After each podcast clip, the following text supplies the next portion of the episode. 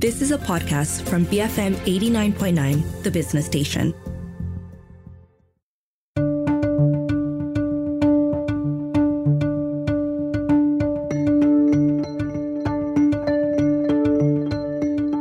BFM 89.9, the business station. It is that time of the week again, and like a streak of light, he arrives just in time. No, it's not Spider Man.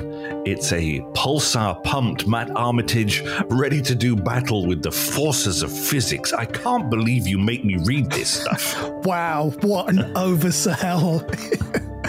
Uh, no, I don't think I'd want to pit myself quite against the forces of physics. Uh, that's a, a, a, cage fight that uh, I think the walrus uh, couldn't hope to best. Mm. it's a bit of a callback to last week's show, but anyway, um, yeah, we really are talking about pulsars today. So last weekend you challenged me to do a little thing on physics, mm-hmm. which of course is impossible because there are no little things in physics. I mean, there well, are.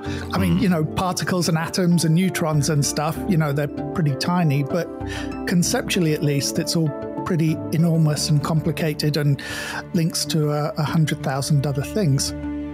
And I kind of get why you do it. You want to push me out of my comfort zone. Mm-hmm. Uh, and it's also a, a, polite way of saying, can you stop talking about AI for five minutes? And it gives um, me a rest. yeah, exactly. Um, and I guess it's also that challenge of taking complicated and potentially dry subjects and uh, uh, explaining them in a way that's, uh, well, at least moderately entertaining, um, which is kind of tough for someone who did no science subjects after the age of uh, 16. Really? So, no, none. So um, I'm going to compromise today. I don't think I'm up to the task of talking about physics for 30 minutes. Um, uh, and I don't think anyone is up to the job of listening to me talk about physics for 30 minutes. So uh, we'll do today as kind of a weird science because this is a weird story, mm. uh, and and see how long it takes to get through the uh, uh, the story. So, um, as you're the uh, the provocateur, the uh, the the genus of this topic. Uh, mm-hmm. Would you like to introduce it for me?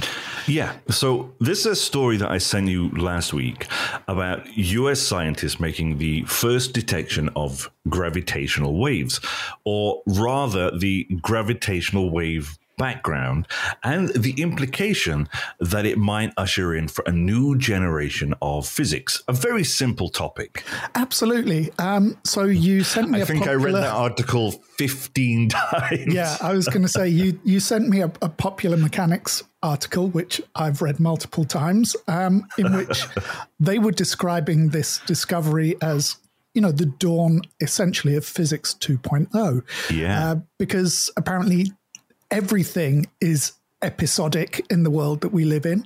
Um, I've just finished uh, Succession, by the way, as we're talking about episodes. I was a, a, bit late to that party, and I have to say I didn't find it quite as engaging as a lot of people. Huh. I didn't. I didn't find the characters anywhere near as awful as some of the uh, real life ones that uh, grace the news cycle on a regular basis.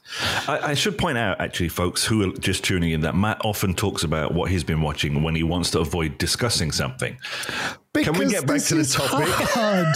this is hard. So, um, this is the news that US astronomers based at NanoGrav, the North American Nanohertz National Observatory for Gravitational Waves, NanoGrav is a much better name, yeah, uh, have have made what they believe is the first official detection of the gravitational wave background after a 15 year long study.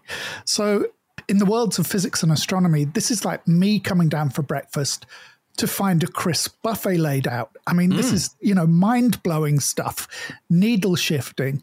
And they think it, it, could aid us in our search for dark matter, to detect and understand the formation of supermassive black holes, mm-hmm. to get a better look at how galaxies form, maybe even fill in some of the gaps in the standard model of physics. Uh, that's the, the gravitational waves, not the buffet of crisps, by the way. Um, if I thought that eating Monster Munch Space Raiders and Lays could advance science, I would probably look like Jabba the Hutt right now. Um, shall we start with uh, how they found them or what it means? Because the how they found them is truly what makes this a weird science entry. I, I think maybe we should probably start with what um, gravitational waves are. Okay, uh, let's go with the easy stuff. Mm. Um, Popular Mechanics uh, posts a link to a YouTube channel called either Minute Physics or Minute Physics. My English isn't so good, so I don't know which. Uh, they do a, a better job at describing gravitational waves than I ever could. So some of this will be paraphrased from them with a bit of free association on on my part. So essentially, when things move, they make waves. So mm. the, the most obvious example of that is water, the waves that we see on the surface of water. But everything from the 5G towers that aren't cooking your brain to the background radiation from the universe that also isn't cooking your brain create waves that we can measure. So those waves tend to exist within a, certain spectrum, which is how we know that 5G isn't cooking your brain any more than the Wi Fi signals are, because the waves physically can't do that. Yeah, but as a self uh, proclaimed manobot, you probably would say that. Well, in which case, my circuitry would probably be even more susceptible to those waves because I'm definitely one of the budget models. Um, my shielding is going to be economy tape at best, for sure. So I, I, I mentioned waves on water. You know, we've all felt that uh, rumble or shaking of the ground when a heavy lorry passes by, for example. Um, and I appreciate that many people outside the tropics may not have experienced this, but there's that that sensation. You can actually feel a particularly mm. large peal of thunder, and uh, you know the vibrations will occasionally set off car alarms those are all examples of waves that we all experience, even if we don't see them. And what is true for small things is also true for really big things. So if a child splashing in a pool creates waves, so do enormous entities like planets and suns and black holes. Mm. And those are what we call gravitational waves. So the existence of these waves was first described by Einstein about 100 years ago, but they were only discovered, I think, in about 2015. Uh, a US team at uh, LIGO, if I'm remembering correctly. Apologies if I'm not, because those waves are very faint. They exist at wavelengths that are very hard to listen to and detect. Well done. Um, unless you're lying a little bit like Chat GPT um, when it hallucinates. Okay, why so why didn't I think of asking Chat GPT? You see, you see, that's what I'm here for to provocateur you.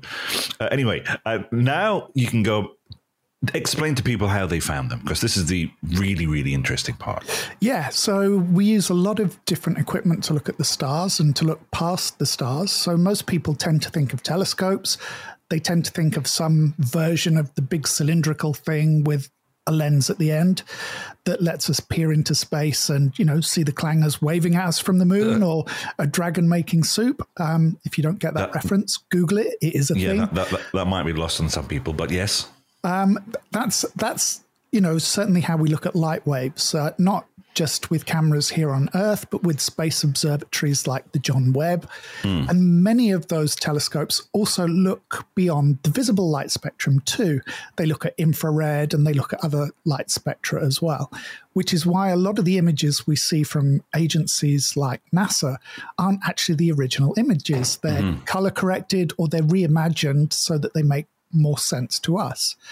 Now, then, of course, there are radio telescopes that pick up electromagnetic waves. So those are those, you know, big arrays that look like a whole load of satellites and you know big dishes and mm. antenna and meshes. Uh, LIGO used laser interferometers here on Earth to pick up the gravitational waves in 2015. But the nanograv team uses space itself as a telescope. Now, this sounds like you giving another one of those answers that's e- e- even more baffling than the question. I know, and this is truly wild. So the nanograv team uses pulsars to detect gravitational waves. So I mentioned it being a 15 year long study. Well, that's why it's so long because they're detecting disturbances in the time it takes light to travel from stars to Earth mm. because the speed of light is constant. Uh, so they can use it as as a measure. So, what is a pulsar? It's a type of star, a type of neutron star that spins very fast and very consistently. So, it produces pulses of light. They send out pulses of light as they spin.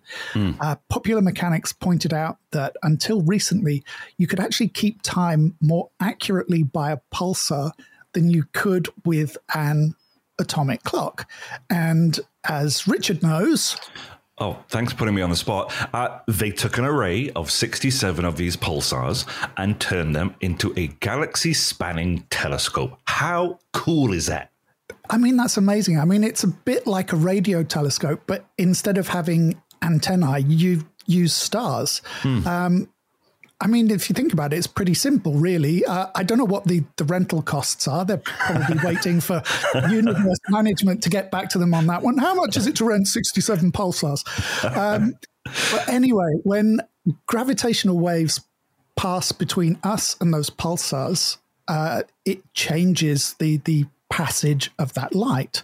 Um, and it's actually even more incredible than that. So, gravitational waves actually compress and stretch space. So they're changing effectively the distance between us and the pulsar. So there's there's either more space or less space between us and the pulsar. So it's not so much that the light is interrupted by the waves, it's actually traveling different distances. Mm. And it's those fluctuations in the pulses, the different distances light is traveling, that determine that a gravitational wave has passed through the area. Hence that 15 year time span, because you have to be able to, to detect and interpret those fluctuations. Uh, and according to Nanograv, the universe is much louder than they thought, roughly twice as loud. And their findings are already being supported by uh, teams in Europe and India, uh, China and Australia, who are also studying pulsar timing arrays, um, which is kind of the point at which this story starts to, to go above my pay grade. Don't worry, we're not we're not paying you for this. Don't worry. Oh, I, I, that's good to know. I guess that makes me a free. Uh, I guess that makes me a free radical. Um, again, anyway, sorry, Johanna, if you're listening for that joke. Um, it could mean that the universe contains more black holes than we predicted. Hence, that additional volume. Mm. Or it could mean that those black holes collide a lot more frequently than the models predict. Uh, there are also potential implications for string theory. Uh, as I said at the start, it could give us a better idea of how galaxies form and what those early moments, uh, although I guess early moments in the life of a galaxy is probably eons to us, but what those early moments actually look like but, and there is a but, as with anything new in physics and other sciences, there are potentially other causes for the ripples that we see in pulsars and this constant hum that we hear across the universe. Hmm. It could relate to a period shortly after the Big Bang that's uh, known as cosmic inflation.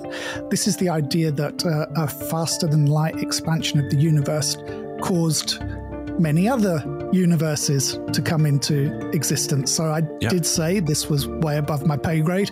Uh, so we're still on kind of wait and watch when it comes to gravitational wave background uh, and to see if the data coming from those additional timing arrays continues to resonate with the findings at Nanograv. So, um, Personally, I don't think we should call it physics 2.0. That sounds a little bit tech bro to me.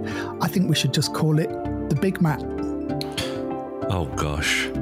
Um, but you got me thinking, you know, about whether or not we could afford to pay the rental on these pulsars, right? And then it got me thinking about um, the Hitchhiker's Guide to the Galaxy and the Vogons wanting to destroy Earth uh, to put in their, you know, the super maybe, dimensional highway, yeah. That's right. Maybe they're destroying Earth as part of their super dimensional highway because we couldn't afford to pay the bills. It's possible. I mean, yeah. you know, maybe maybe we'll get what's uh, what's that word re. Yeah, we'll we'll come back to that after the break, and when we do come back, more about teeth and threading. Teeth and threading? You're scaring me. This, of course, is Mattsplained here on BFM 89.9.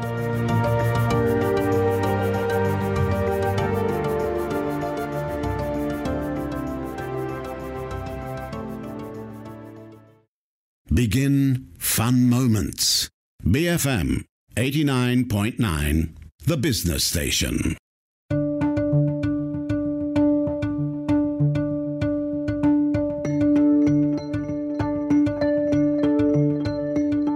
BFM 89.9, the business station. Welcome back to Mattsplained. Uh, before we get on, Matt, do you want to tell people the, the word that you forgot just before the break? It was repossessed. Yeah, not, nothing too difficult, was it? No, no. Neither of us could get it. Anyway, No brain. no brain. Now, with that, uh, the physics out of the way earlier, um, I, I guess we're at that point now where we, we're going to have to talk about Threads. Yeah, now, uh, as regular listeners know, we generally tape this show the day before, so sorry to go all uh, Wizard of Oz on you and pull back the curtain. Um, yeah, so Threads launched uh, a few hours before we taped this show, which explains why I was still in bed at 10 a.m. on a weekday because I was doing research. Sure. Um, yeah, exactly. You can believe what you want. So, um, what is Threads? Well, as we were talking about last week, Project 92, it's Meta's answer to Twitter. Uh, incidentally, there's a, a nice piece on The Verge with uh, Instagram head Adam Mosseri talking about why they decided to do battle with Twitter right now. Uh, so, the platform, as we talked about last week, is based around an open source protocol known as ActivityPub. I'm not going to go back over all of that detail right now. You can just go and check out last week's episode on the Fediverse and the decentralized social media landscape. Uh, will this platform be open? Well, when I logged on this morning, the message the app gave me was something along the lines of Meta will make this content available across the Fediverse at some point. So hopefully, yes, but we'll see. So I've got my eyes on you, Mr. Zook. What, what do you think of the um, the user interface so far? Well, what do you think of the user interface so far? That's a cheat. Um, it's okay. I, I like that it right now. It, it feels a bit like a beta product. It's clean. Uh, it's refreshing. I, I don't see any ads. Um, I, I don't see unnecessary content that's been forced down my throat. So far, so good. Yeah, um, yeah, it's very simple. Yeah, one of the comments that that I saw as well that um, I kind of agree with is that actually photos look better on Threads They than they do. do on Instagram. And you can post panoramic photos on there, Um, and it it- shows you it- the whole thing. Exactly, um, and the the kind of scrolling mechanism is a lot nicer and a lot neater. But as you said, uh, it's basic. There's no um, direct access to GIFs. There's no hashtags. You can't edit your posts. Uh, there's no translations, which Yeah. is always useful um, in the stew of languages that is Malaysia. So hopefully those are all uh, features that we'll see. Uh, the feed management is definitely a little bit lacking. I mean, you just seem to see a lot of random posts in uh, in your feed, and if you choose to import your Insta contacts, um, which uh, Richard, I think, has chosen not to do, um, you get uh, some of your pre follows add automatically as they join, but some you seem to have to add manually. So, not just people who've made their accounts uh, private. So, um, as I said, the, the feed is still a bit annoying. Um, you know, it, it's th- at this new stage. So rather than random stuff, I want to actually see what the people I follow, are what my friends actually think of the platform. Are they excited to to be there? So I don't want those posts kind of uh, hidden. Um, there are ways to clean up the feed. You can toggle the notifications in your account settings, but uh, it does seem to have kind of limited effect but hopefully uh, that will be tamed quickly. And also, uh, it's also it's only available on the app at the moment. You can't access from a browser or, or desktop. Um, and I think it crashed on me once or twice, but again, Oh, did it? yeah, yeah, but that's bound to happen. Uh, I think once I opened it and the feed was just completely empty once it crashed on me. Um, but overall, yeah, I mean, like you said, it's it's basic. It's like an early mod of Twitter. It handles links we- uh, well. There's no particular learning curve. It's easy to use. It's quite easy to find people. It's you know like Twitter, only not awful. Um, have you found it easier to chat with people that you actually like? Yeah, I, I guess I have. It just makes things because Apart it's from so. me. well, apart from me, I, I, think I've interacted with you more than anybody else. Um, but because it's so new and so clean right now, and it's not been muddled up with all of these things that we don't necessarily need, it makes it simple to see your notifications. You can see who's posted, and yeah, as I'm scrolling through, and it seems to be. I mean, it, it probably isn't, but what I've noticed is my feed seems to be uh, chronological. You know, so it's fairly easy to scroll through and see posts that I've missed. And it doesn't get updated by the thousands for me having to scroll through all the ones that I may have missed. Yeah, and I think that's you know that's one of the better things about Facebook and something I think I hope will see more of in threads as well. You know, with Facebook, you do have a bit more control over whose posts you see and how you actually see those posts um, although the chronological thing gets lost a bit with Facebook. I've got so many six day old posts in my feed, I've got no idea. Um, but I do hope they carry over some of that granularity into to threads as well. Um, and there is, there's a lot about it to like because it has the feel of the early days of Twitter, mm-hmm. but that could be due to the number of the people on the platform. So Threads has been growing exponentially, at least yeah. in the first few hours as people in different time zones have woken up to start their Thursday. So it's a bit like seeing most social media development in a time lapse. Mm-hmm. You know, one of my favorite social media apps and something that Threads reminds me of a little was a, a, service called Path. And it's kind of like watching two years of evolution of Path in two hours on Threads. Mm. So it's quite fascinating from that kind of anthropological and uh, behavioral perspective. I did notice that you posted you were a bit of a threads expert. Well, yeah, I've been on it all morning. I mean, you were there 11 minutes before me. Yeah, exactly. exactly. And the speed that Threads is going, that's a lifetime. Uh, so, you know, that, that means I'm one of the most qualified people to help manage an account on Threads. So reach out to me. I accept all major currencies. Um, but seriously, though, I think it's quite an, an audacious move by Meta. So Blue Sky has been around for six months and it's still in invite only beta mode. Um, Mastodon yeah. is a kind of gentle hang, um, but it's still a bit baffling. I mean, going back to Blue Sky, I think they've got something around 100 thousand users already.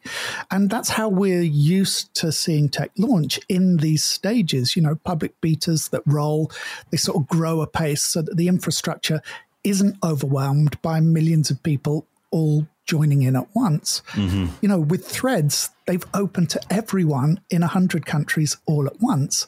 Uh, I think I was something like the 2.2 millionth person to join. And that was on the morning of the launch yeah, yeah. before uh, a lot of countries have even made it to Thursday. So that demonstrates a lot of confidence in your product, in your back end. And it suggests that Meta really is going for the jugular in this battle with Twitter. Um, especially as this comes just after the news that that Twitter is limiting how many posts its users can see for uh, whatever reasons. You can check out last Tuesday's BizBytes with uh, uh, me and Richard and Roshan for for more on that one. But at a time when Twitter is limiting how many posts you can see, Threads launches essentially this all you can eat crisp buffet, um, and and it's kind of huge, but it feels a lot more villagey at the same time. Yeah. Um, but I found one of the points that you made about not being able to delete your Threads account quite interesting. Yeah. Um, ironically, on a thread that I saw on Twitter, um, funnily enough, because I was kind of going backwards and forwards to see what the mass migration stroke exodus was, was going to be like from Twitter to threads. And um, a, a, popular tech blogger had, had kind of stumbled upon this fact. So you can essentially deactivate your, your Threads account. Um, but if you delete the Threads account, it also deletes your Instagram account. Yeah, so that would seem to suggest that the push for numbers here is really aggressive. So, mm. as I mentioned on on BizBytes on Tuesday, Twitter isn't even in the top t- 10 of social media apps. Uh, Snap, which we often laugh at for being so much a part of yesterday, has something like 600 million monthly users versus somewhere in the region of three to 400 million for Twitter. Uh, Instagram has a smidge over a billion, I think. Facebook's up there at about three. Uh, these figures are all of uh, as of about January um, 2023, by the way. Uh, so Threads has the potential to reach as many users as Twitter in a very short space of time. Yeah. And as you were saying about making those accounts, you know, deactivating them rather than deleting them, even if those users don't remain active for very long, that's really powerful PR. And it's the kind of uh, institutional trolling that I imagine will uh, infuriate a certain someone. Yeah, mentioning no names. Uh, we've not mentioned him this week. Um, but please remember that not all of these questions are my own. Matt, what about the pickles?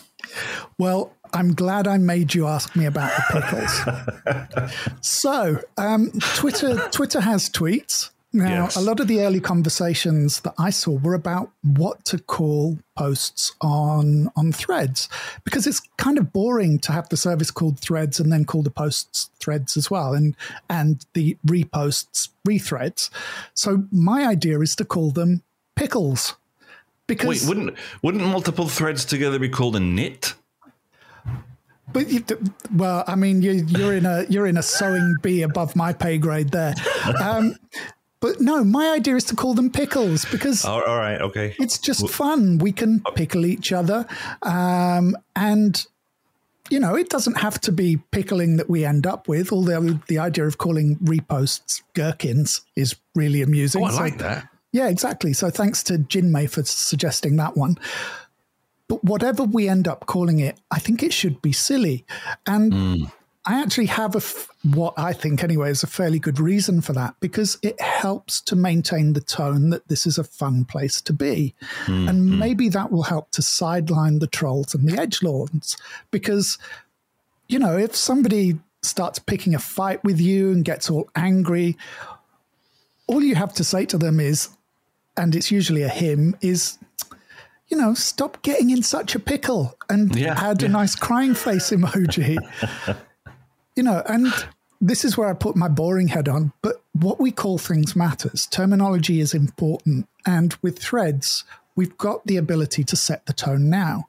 So hit me up if you want to join the Pickle Posse, uh, or even better, thread Mark Zuckerberg or pickle him uh, and invite him to join as well. Um, so come and find me on threads. I'm at Culture Mat. Have you run out of thread? I made Richard do that joke, by the way. Uh, again, sorry, Hannah. Um, yes, I think the the weaver or the knitter has left the building. Um, although it's going to be interesting to see how it will develop by Friday morning when this goes out. Uh, but anyway, shall we end today with uh, some more uh, traditional weird science fair? Sure, So- sure. Yeah. What would you prefer, teeth or hands? Oh, um, I, I, whew, tough. sh- Hands, hands, most definitely hands. Okay, hands it is. So I'll wrap up with a couple of quick stories from IFL Science. Uh, it seems that uh, the smell of your hands is a very good indicator of what sex you are. Now, don't worry, I'm not going anywhere unsavory with this. So, researchers uh, from Florida International University were working on new ways to identify suspects at crimes. So, this is a forensic science story. Oh, So, okay. Whew. Yeah, normally we we you know normally use methods like fingerprinting, DNA, but those clues aren't always present. However, we do leave our scent behind us. So the Florida team was wondering if there was a way to detect and use that information, which they did by analyzing the volatile scent compounds of the hands of 30 guys and 30 women who they had told to uh, not wash their hands for an hour before the test. Um, that gross, but you know that's science for you. Uh, they then performed uh, a statistical analysis on the samples, uh, and obviously this is still a very small uh, data pool, but the analysis predicted correctly predicted the sex of the donor in 58 out of the 60 samples, which is crazy. That's like 98.6% or something. Is this a big breakthrough then? I mean, put it into perspective for me a little bit. Well, obviously, fingerprints and DNA are great. Video footage is good as well. Um, but this isn't the first advance that we've made with Scent. Um, Scent can also give indications of a person's age, and it mm. can hmm. also give indications of their race and, and their ethnic group.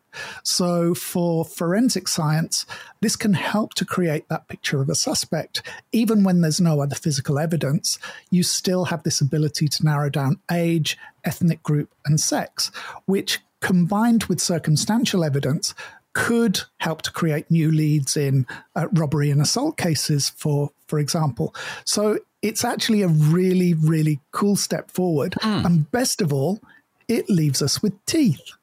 Oh, this this is the one I'm afraid of. Well, it, it it's actually really cool. So kids grow new teeth, right? So they lose their baby to, uh, teeth and then the adult ones grow in. But mm. once you've got those adult teeth, you've got to try and take care of them for the next, you know, 50 to 80 years. And that is a major battle for a lot of us. You know, even if you take really good care of them, you avoid sugar and sweets and all of these other things, there's still a lot of wear and tear on your teeth, especially if you're a, a sleep grinder like me. Uh, and repairing the damage to your teeth can cost a fortune. You know, bridges and crowns and implants and dentures. All of this just to keep us smiling and chewing. Right. So, back in 2021, a team from Kyoto University's School of Medicine published a study that found a protein called USAG1 that limits the growth of teeth in mice. So, by switching off the protein, they were able to trigger the growth of new teeth. Huh. So, yeah. So, in subsequent trials, um, different species as well, um, and uh, with uh, looking at kind of human cells as well. Um, they are now planning clinical trials set to start in 2024 with humans to see if they can do the same thing with people to regrow lost teeth.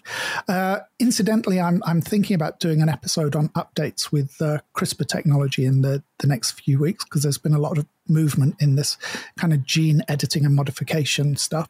So I'm not sure whether the Kyoto team thinks that this is primarily a gene editing solution. Mm. Uh, the piece I read in IFL Science seems to point at them wanting to develop a, a drug therapy for this. But imagine that swallowing some pills and regrowing your lost teeth. You know, if uh, re- replacing ones that are starting to chip or get fragile, or even for cosmetic dentistry, you know, rather than using expensive braces and uh, alignment systems, just removing those misshapen or misaligned teeth and growing new ones that can be guided into the right position. You know, how cool would that be to regrow your own teeth? I mean, it's it's still a long way from being a market ready product, um, but if the trials next year go well, it could be a reality we see in the next decade or so. And honestly, I mean, for me, new teeth wins this episode. It's bigger than threads, it's bigger than gravitational waves. Bring on the teeth. See, there's now an entire wave of dentists staring frantically at their watches, going, How long have we got? You know? Well, I mean, you'd still you'd still get this medication from the dentist, so mm. it would just be something else they can offer you. Great stuff. Good show today, Matt. Apart, apart from the teeth, you, you frightened the heck out of me there. Uh, thank you again. Of course, um, if you want to follow Matt and doing whatever he's doing, oh, I have to do an entirely new introduction now. Um, you can follow him on all of his socials, including watching him pickle over on Threads. He's at Culture Matt over at Threads. And of course, if you want to follow him on his uh, substra- uh, Substack and subscribe to his newsletter, it's culturepop.substack.com, of course. And if you missed any part of this show, download the podcast wherever you normally get it from. We recommend that BFM app. It's available on the Apple App Store or Google Play. This has been Mattsplained here on BFM 89.9, the business station.